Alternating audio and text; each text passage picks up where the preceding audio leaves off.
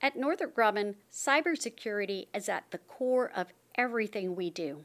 Our cyber workforce is defining possible every day in an environment that fosters talent and rewards excellence.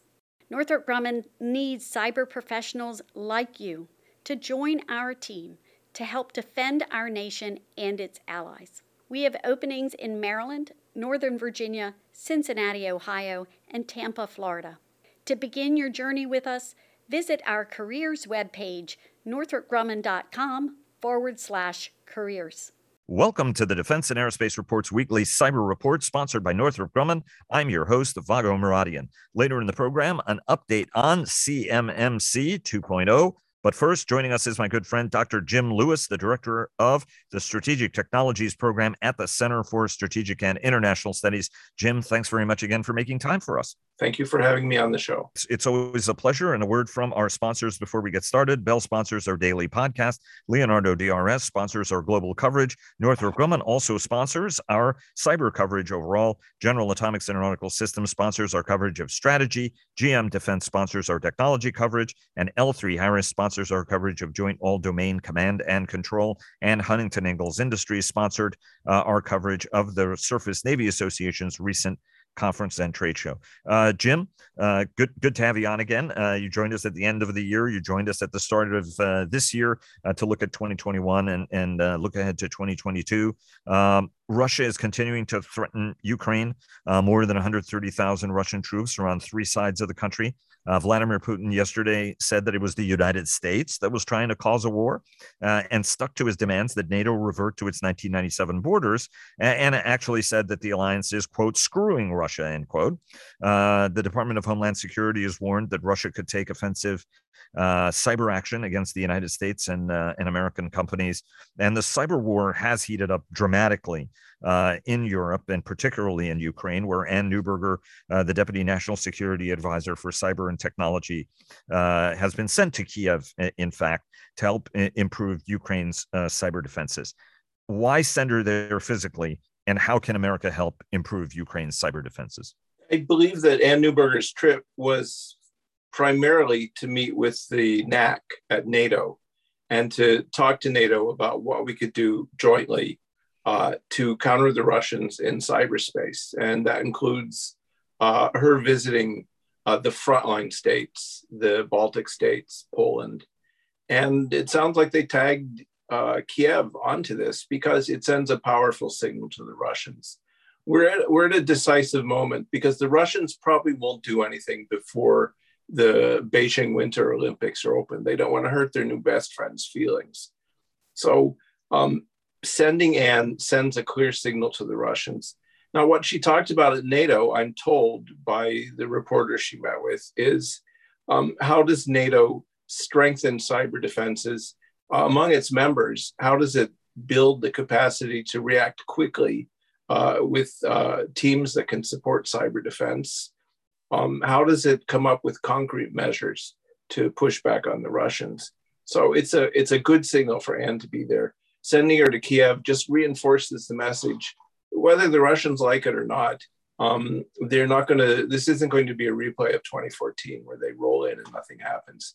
Um, bad things will happen to them if they invade. And what are some of those bad things, uh, Jim?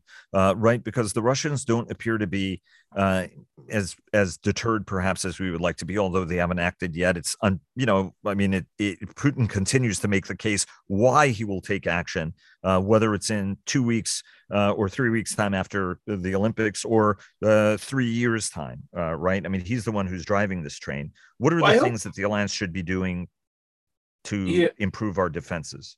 I hope and Putin to punish Russia if if they do act up. I hope Putin hasn't painted himself in a corner because a lot of the reason he's doing this is to build uh, domestic political support, uh, and it's worked, right? Because conditions in Russia, economic conditions, business conditions, are terrible, and the last thing he wants is a successful democratic Ukraine on his border because people might get the wrong idea. So he's got to make threats and maybe he'll have to take action. The things that we will do will harm Russia even more economically. And so you've got a potential semiconductor ban. You've got uh, questions about how Russia connects to the global financial infrastructure. You've got potential measures against the oligarchs, who are one of the key support groups for Putin. I mean, when you talk about interfering in Russian politics, it's just two groups the oligarchs and the security services. And if the oligarchs suddenly can't visit their London mansions, well, that'll make them unhappy. So I think it's economic measures, measures against the oligarchs. Those are the things that will uh, pinch Putin. He's also not done himself a favor in so many ways because the NATO efforts to strengthen cyber defenses are accelerated by this crisis. I, and I think that NATO uh, and the US have realized the old adage never let a good crisis go to waste. Um, we'll be in a better position uh, after this, however it goes. Um, if he's smart and if he can get himself out of the corner he's painted himself into, um, he'll continue to bluster and make threats. But uh, this is not good news for Russia, and an invasion would be a really bad idea. Well, what are some of the things that the alliance has to do? I mean, obviously, the Cyber Center of Excellence is in Estonia, uh, a country where uh, Russia has been uh, pretty active to try to undermine and, and a large uh, Russian minority in the country as well. What are the things the alliance needs to be doing and doing more of uh, to step up its game and, and, and improve its capabilities? So NATO has made real progress in the years since the uh, Estonia denial of service attack, and you've got uh, clearer understandings on uh, how a cyber attack can trigger Article Five. Uh, you've got clear understandings on processes for that, which mainly involve the NAC. I think that one of the goals is to get uh, common understandings on what would qualify? How do you rank cyber incidents? When do you decide something approaches Article 5? Building those common understandings before an incident is crucial. I think some of it is looking at expanding the good work NATO has done with its CERT and with the cyber response teams that need to be strengthened, need to be expanded. Um, we need to have a more operational focus. Uh, so uh, good work, but getting a more operational focus on um, how do you respond, when do you respond uh, would be useful. One of the uh, uh questions and concerns people have with uh, shipping as much arms as we we are to the Ukrainians is how much of them can they reasonably use, right, and quickly adapt and quickly assimilate. How does this work in a cyber context, right? I mean, it's obvious Cyber Command is engaging, uh, NSA is engaging, right? If Anne Neuberger is there, she's an NSA alumni uh, as well. Is this something that's easily surged for the United States to sort of come in there and help improve uh, Ukrainian cyber defenses, or is this more sort of moral support and messaging than actual support? It is. It is moral support. It is symbolic. I mean, that's one of the things we can use to change Russian calculations of risks. I mean, having a senior official show up in Kiev sends a clear message, and it probably affects Russian calculations. But the nice thing about cyber operations is you don't have to be physically present. So you could sit at Fort Meade and work on Ukrainian networks to you could monitor what they were experiencing from the Russians. So it's our ability to um, reach out and touch someone now, the Russians have tremendous advantages. They're right next door. They designed and built Ukrainian critical infrastructure, uh, so they know it inside and out. But the fact that there's this global connectivity lets us intervene in ways uh, different from the physical world and um, lets us support the Ukrainians in ways that might not be immediately obvious, but that could be very powerful in the cyber domain. Every time the Russians uh, launch operations uh, like this. And we know that the kinetic space is very, very hot, particularly uh, between uh, Ukraine uh, and Russia, but indeed Russia and elsewhere in the world. And I want to get to the uh, the warning that DHS, uh, the Cybersecurity and Infrastructure Security Agency, issued about a week ago. Um, what what are you learning from the operations that the Russians are doing now? What do you think is most interesting about what they are or aren't doing or doing differently? So the Russians haven't made up their mind, I think, about whether they're going to invade. That could change after the Olympics. So what they're looking to do is be as coercive as possible. They'd like us to uh, surrender without a fight, right? And so what they want their demands are ridiculous.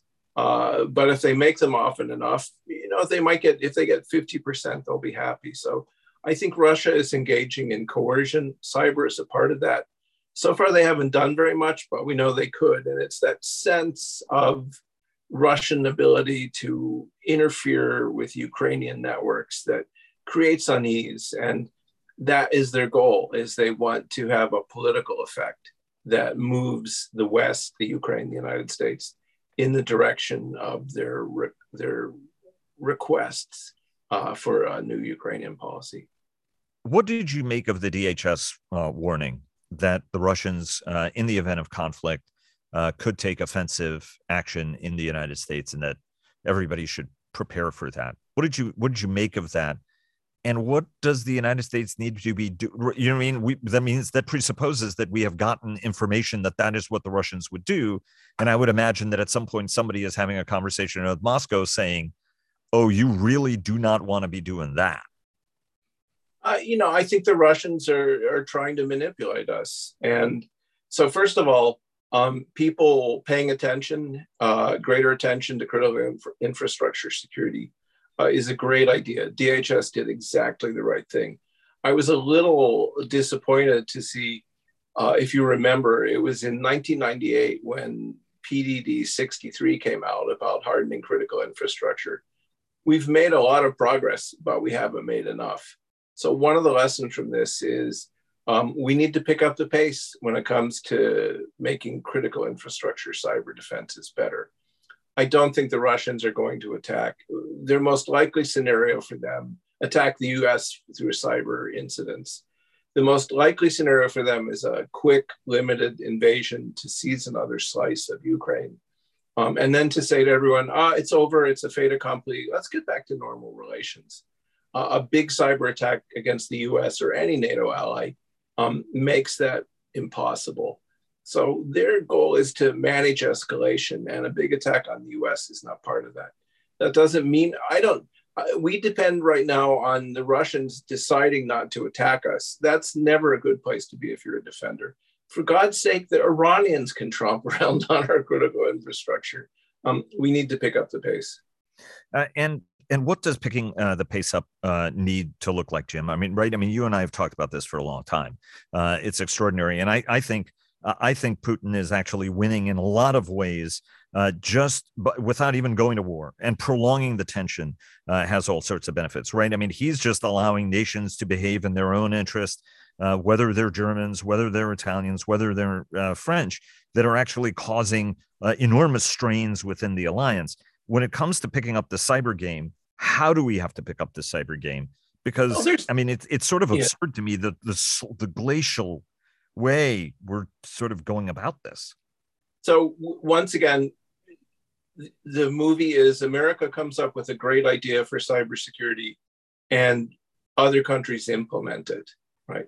So uh, incident notification. Um, most developed countries, most NATO members have some kind of cyber incident notification in place we could not get our act together to do that. That would be an easy one. Um, common basic cyber hygiene measures, as we've talked about many times, um, authentication of identity, uh, regular patching and updating. This is not rocket science, but a good first step would be um, notification of incidents. Now, DHS has done a good job. Um, if you look at how uh, JCDC has worked. Everyone, everyone I've talked to in the private sector thinks it's doing a great job. So we can build on that. But the core there is uh, a tactical response, an immediate response, and you have to know about the incident to respond to it. So um, there's some things you could do right off the bat. Um, let me uh, shift gears uh, a little bit.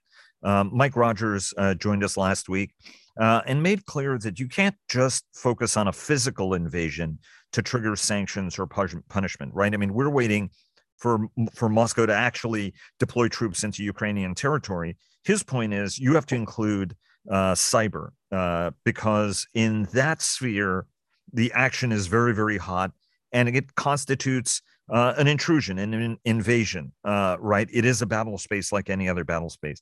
What's the right way for us to be thinking about this? Because again, we're thinking about territorial violation and not about Um, you know, it was interesting.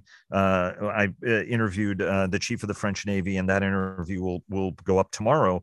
And one of the things that Admiral Vandier said is when you think about future conflict, it's going to happen at sea, it's going to happen in cyberspace, it's going to happen in space, uh, where uh, it is, uh, you know, not involving territories of nuclear armed states, right? How, how do we need to think about cyber and include it in our warfighting plans? And yes, a cyber intrusion is something that triggers sanctions, for example, uh, or or potential action. How do how do we need to think about this? And is Mike on the right track? Well, there's two things you could look at. The first is that these actions are a violation of sovereignty. You know, we've never considered them to rise to the level of justifying uh, a forceful response, but it's it's it's much more than having the occasional bomber fly over your territory uh, because it's so intrusive and it's so disruptive. So the first one is a violation of sovereignty. The second one is um, under international law, under the UN Charter, you're not supposed to engage in politically coercive acts that threaten the political independence of another state. Uh, Russia does that all the time. So does China, right? And we have not figured out how to respond to them. One of the problems is it might not be a military response. And this administration should get good marks for thinking about uh, economic and political measures. Uh, it's not a war in that old 20th century sense. And so that's where I'm a little uncomfortable with how they're talking about it. We, we need a new set of responses, but they can be anchored in uh, international law and respect for sovereignty. And then think about what are the things that would be painful for the Russians. Um, we're not going to invade their territory, but um, if you cut the oligarchs off from the Western banking system, that could be painful. Uh, I am a uh, big fan. I've been arguing for a very long period of time. You have to target the oligarchs uh, and keep them from using their homes, whether it's in Palm Beach or the Hamptons or, you know, Paris, London, London or anywhere else. Yeah. Exactly.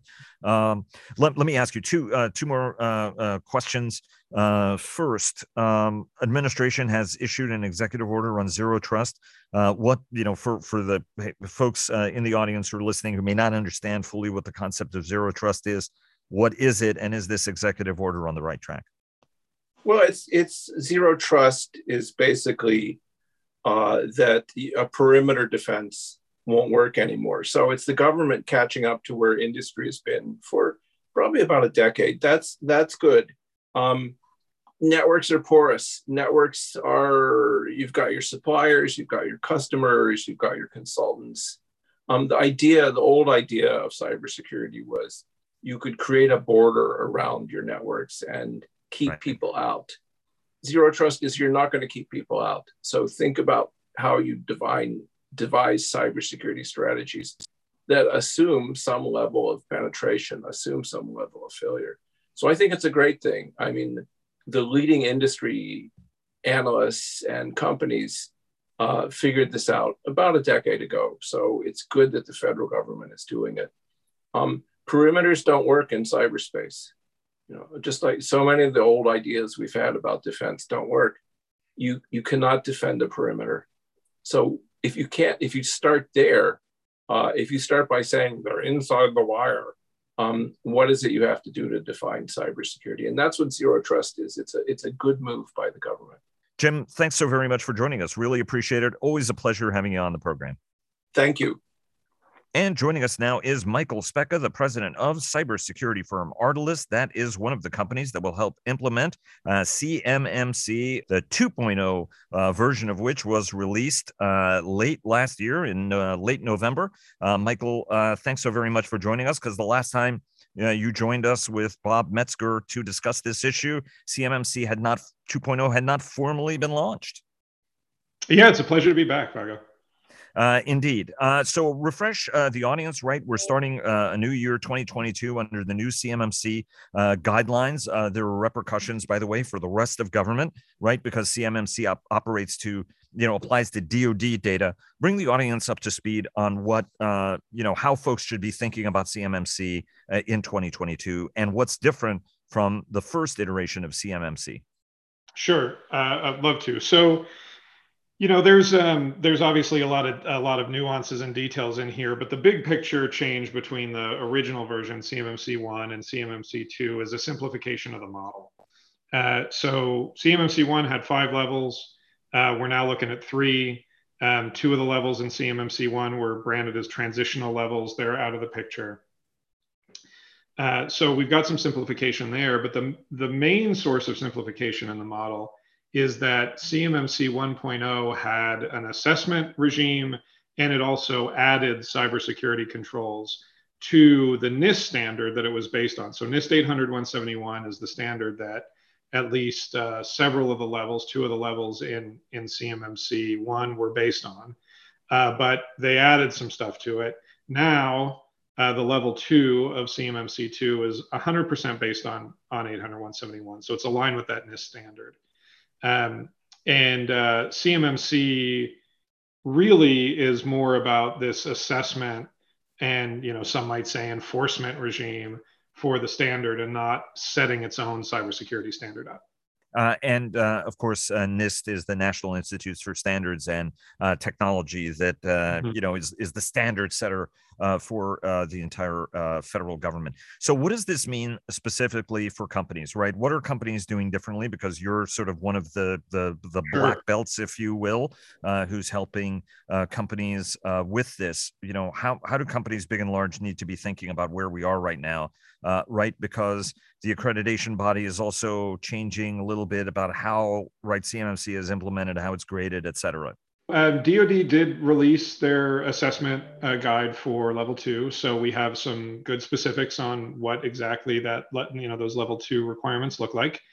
Um, what companies probably ought to be doing, what we're seeing a lot of, uh, is uh, an acknowledgement that the that things have really sped up a bit.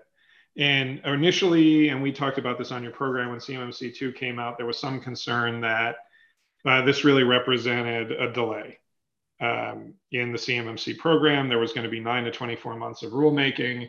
And we talked about the fact that, uh, yeah, nine to 24 months of rulemaking, but the plan to roll out CMMC 1 was a five year implementation plan. And DoD has been pretty clear that we go from rulemaking being done to it, you know, the, these uh, requirements getting put into contracts. And uh, so all in all, it's going to go faster. And so what we're recommending to companies is the, you know, the same thing we've been recommending, I think all along, which is, you know, get started. The, there's a misconception sometimes with organizations that this is an IT project. And once you finish your IT project, you're compliant and you're done. That's not what the standard calls for. The standard calls for uh, um, decision making about you know how you're going to approach really information protection overall. Changes to how your uh, networks and, and, and data systems work. So that's the it project. And then an ongoing uh, activity to, to you know both monitor your environment for evidence of uh, a, attempted intrusion for evidence of insider threat and to monitor the landscape which you know anybody who's watching the news now especially uh, you know what's going on uh, in Russia, um, will tell you uh, the la- landscape which changes, you know, pretty frequently, and your ability to respond to those changes. What mindset do you need to have uh, to be in this, right? Because in the end, CMMC is about uh, improving all elements of security as quickly as possible for the department across uh, the national security industrial base, right? What's the mindset difference uh, that everybody needs to have in this new year going into this to make sure that they're doing both in spirit and in letter what the department wants to do? Because a lot of this is self-governing right? I mean everybody is expected to do the right thing to put us in the right place ultimately and in a better place yeah agreed and and one of the changes in 2 2.0 was who who and you know what level of of checking up is happening right so you mentioned level one uh, uh, businesses are going to be able to self-certify uh, level two businesses, you know, some are going to be assessed by the CMMCAB, but there's going to be some, you know, self-certification permission. Uh, level three is all going to get certified by the government. So, um, you know, what we're seeing more and more uh, is just evidence in the marketplace that this is going to go beyond a DoD expectation. whether you're a government contractor, because we have talked to people who who say, well, you know, I'm thinking about getting out of government contracting altogether. Uh, that kind of commentary has gone way down since CMMC one, uh, you know, for sure. Um, but as a provider to commercial organizations as well, we we get you know questionnaires that would rival the governments of what you know what are you doing to protect data. Um, so to believe that uh, protecting customer data, you know, throughout whatever supply chain you're a part of, or whether you're direct to consumer, to think that protecting customer data is something that's only going to apply to some people some of the time is a mistake. You've got a window here um, as a business to reformulate your approach, understand what your new cost model is, uh, to be able to provide the, the cybersecurity that's going to be expected by the market regardless of what you do. So, um, you know, just get started with it. There, there's you, you don't have to do it all at once, and it is going to be something that you do, you know, every day in the future. So, uh, that would be the main mindset change I would recommend is that this is a condition of doing business now. Uh, figure out how to incorporate it into your company. And, and what's the window? Well, it depends on who you're trying to serve. If the window is the DoD, uh, I mean, if the if the customer is the DoD, I apologize. If the customer is the DoD, they said from the announcement, you know, back in December, nine to 24 months of rulemaking, and then it goes into effect. And they've also said that there's a certain amount of uh, controls that you're not allowed to put on your to-do list, the POAM, right? We've talked about the POAM before. Right. The POAM's your to-do list, and there will be things that you're not allowed to have on your POAM when you start your contracts that have to be in place on day one, and there are things that have to be uh, done. What they've said is within six months of that award. So you know, your window at the absolute latest looks like 30 months, right? 24 months for them to do the rulemaking. Uh, and then six months after that for you to get done. Maybe there's a month or two of slush in there between, you know, getting a contract award, uh, the rulemaking being done and getting a contract award for, uh, you know, for the, um, that, that includes the clause. But these, you know, compliance with NIST 800 171 has been around since 2017. What hasn't been there is the enforcement mechanism, and what hasn't been there is the explicit statement about how long you're allowed to have things on your POAM. And there's requirements in the FAR that are uh, that match the the requirements in CMMC level one. And I don't think there's any um, you know stipulation in the FAR that you can get to that when you get to it. I think the expectation is you're doing it now. Right. Uh, and and uh, POAM is plan of actions and uh, mi- milestones. Um, Correct. And, and, so what you're what you're basically saying is right that that POAMs are actually allowed as opposed to uh, the perception that they are not. Right. Ultimately. Yeah. So CMMC one said no POAMs. Right. Um, and uh, that was a little confusing because if you if you look at 800 171, it says that the POAM is this ever evolving to do list. Uh, what I think the the spirit of no POAMs uh, meant was that people were using the POAM to say, you know, indefinitely that we're not going to have things implemented, not that we've discovered a way to improve or we've discovered a hole that we need to figure out how to remediate. Those are the kinds of things that should go on your POAM. So yes, they're allowed. Um, having said that, there is a finite window of time that the DoD is going to tolerate right. lack of implementation we don't want this to be an ever evolving science project where you actually have no plan and you're sort of flapping around and not getting anywhere right. as opposed to get a plan make a plan if it takes you a little time to do it but at least have a plan and stick to it yeah exactly and and one of the things that dod's done um, in 2.0 that in this assessment guide that i think is going to be a big help and it's going to make it a lot easier for companies like us like Ardalyst to help uh, companies that are trying to get this done is they introduced of a um, shared responsibility matrix. And basically, what that says is uh, this is the part of my cybersecurity program that I'm going to do, then these are the parts that my vendors are going to do. So you can now work with a company like Ardalyst to uh, to be explicit about you know what who who's who's on you know what base, right? So if you implement Microsoft GCC High, these are the controls that Microsoft implements. If you do it with a partner like us, these are the controls that Ardalyst is responsible for. And then this is the piece that we're going to get done. So they are giving you more tools um, or giving us as an industry more tools um, to be explicit about who's responsible for what. Uh, again, you you just need to to get in there and and start. Uh, two last quick questions in the time we've got left, uh, Michael. First, uh, how is CMMC and federal data connecting with what the rest of the federal government is doing? Because that's an outstanding question for a lot of folks. Yeah. So uh, quickly as I can, uh, CUI, which is what CMMC is designed to help us protect, uh, is a national federal, federal government-wide standard that's run by the National Archives. It's not a DoD standard. And NIST 800 171 is not a DoD standard, right? It's a federal standard for protecting CUI. So DHS, GSA, um, uh, environment, right? There's a number of departments that are starting to talk about, okay, what are we going to do to enforce protection of our CUI? Uh, so I'd say if you're a government contractor, you know, and you've been watching this space, or thinking you could just serve other customers, not DoD, to avoid it, it's going to be everywhere. I mean, it's going to take a couple of years, but it's right. going to be everywhere. And that's a controlled unclassified information is CUI as opposed to federal uh, unclassified yeah. information. Um, let me ask you one last question. Um, obviously, as we heard at the top of the show uh, from uh, Jim Lewis, Dr. Jim Lewis of CSIS, uh, Russia Ukraine uh, is is hot. Uh, and uh, the Department of Homeland Security, DHS, has put a notice out to uh, the U.S. companies and indeed broadly to the public. In you know there is there is the prospect of uh, offensive Russian cyber operations in the United States that could be disruptive. What is what does that mean for you? How are you taking that warning? Uh, how are you working with your customers in the wake of that warning? Yeah, it it's just a reinforcement. I mean, until there's specific intelligence, it's just a reinforcement that something needs to be done. I, you know, and and getting on board with a standard like 800 171, even if you're not a federal contractor, is one way uh, to get rolling with your, you know, with your cybersecurity.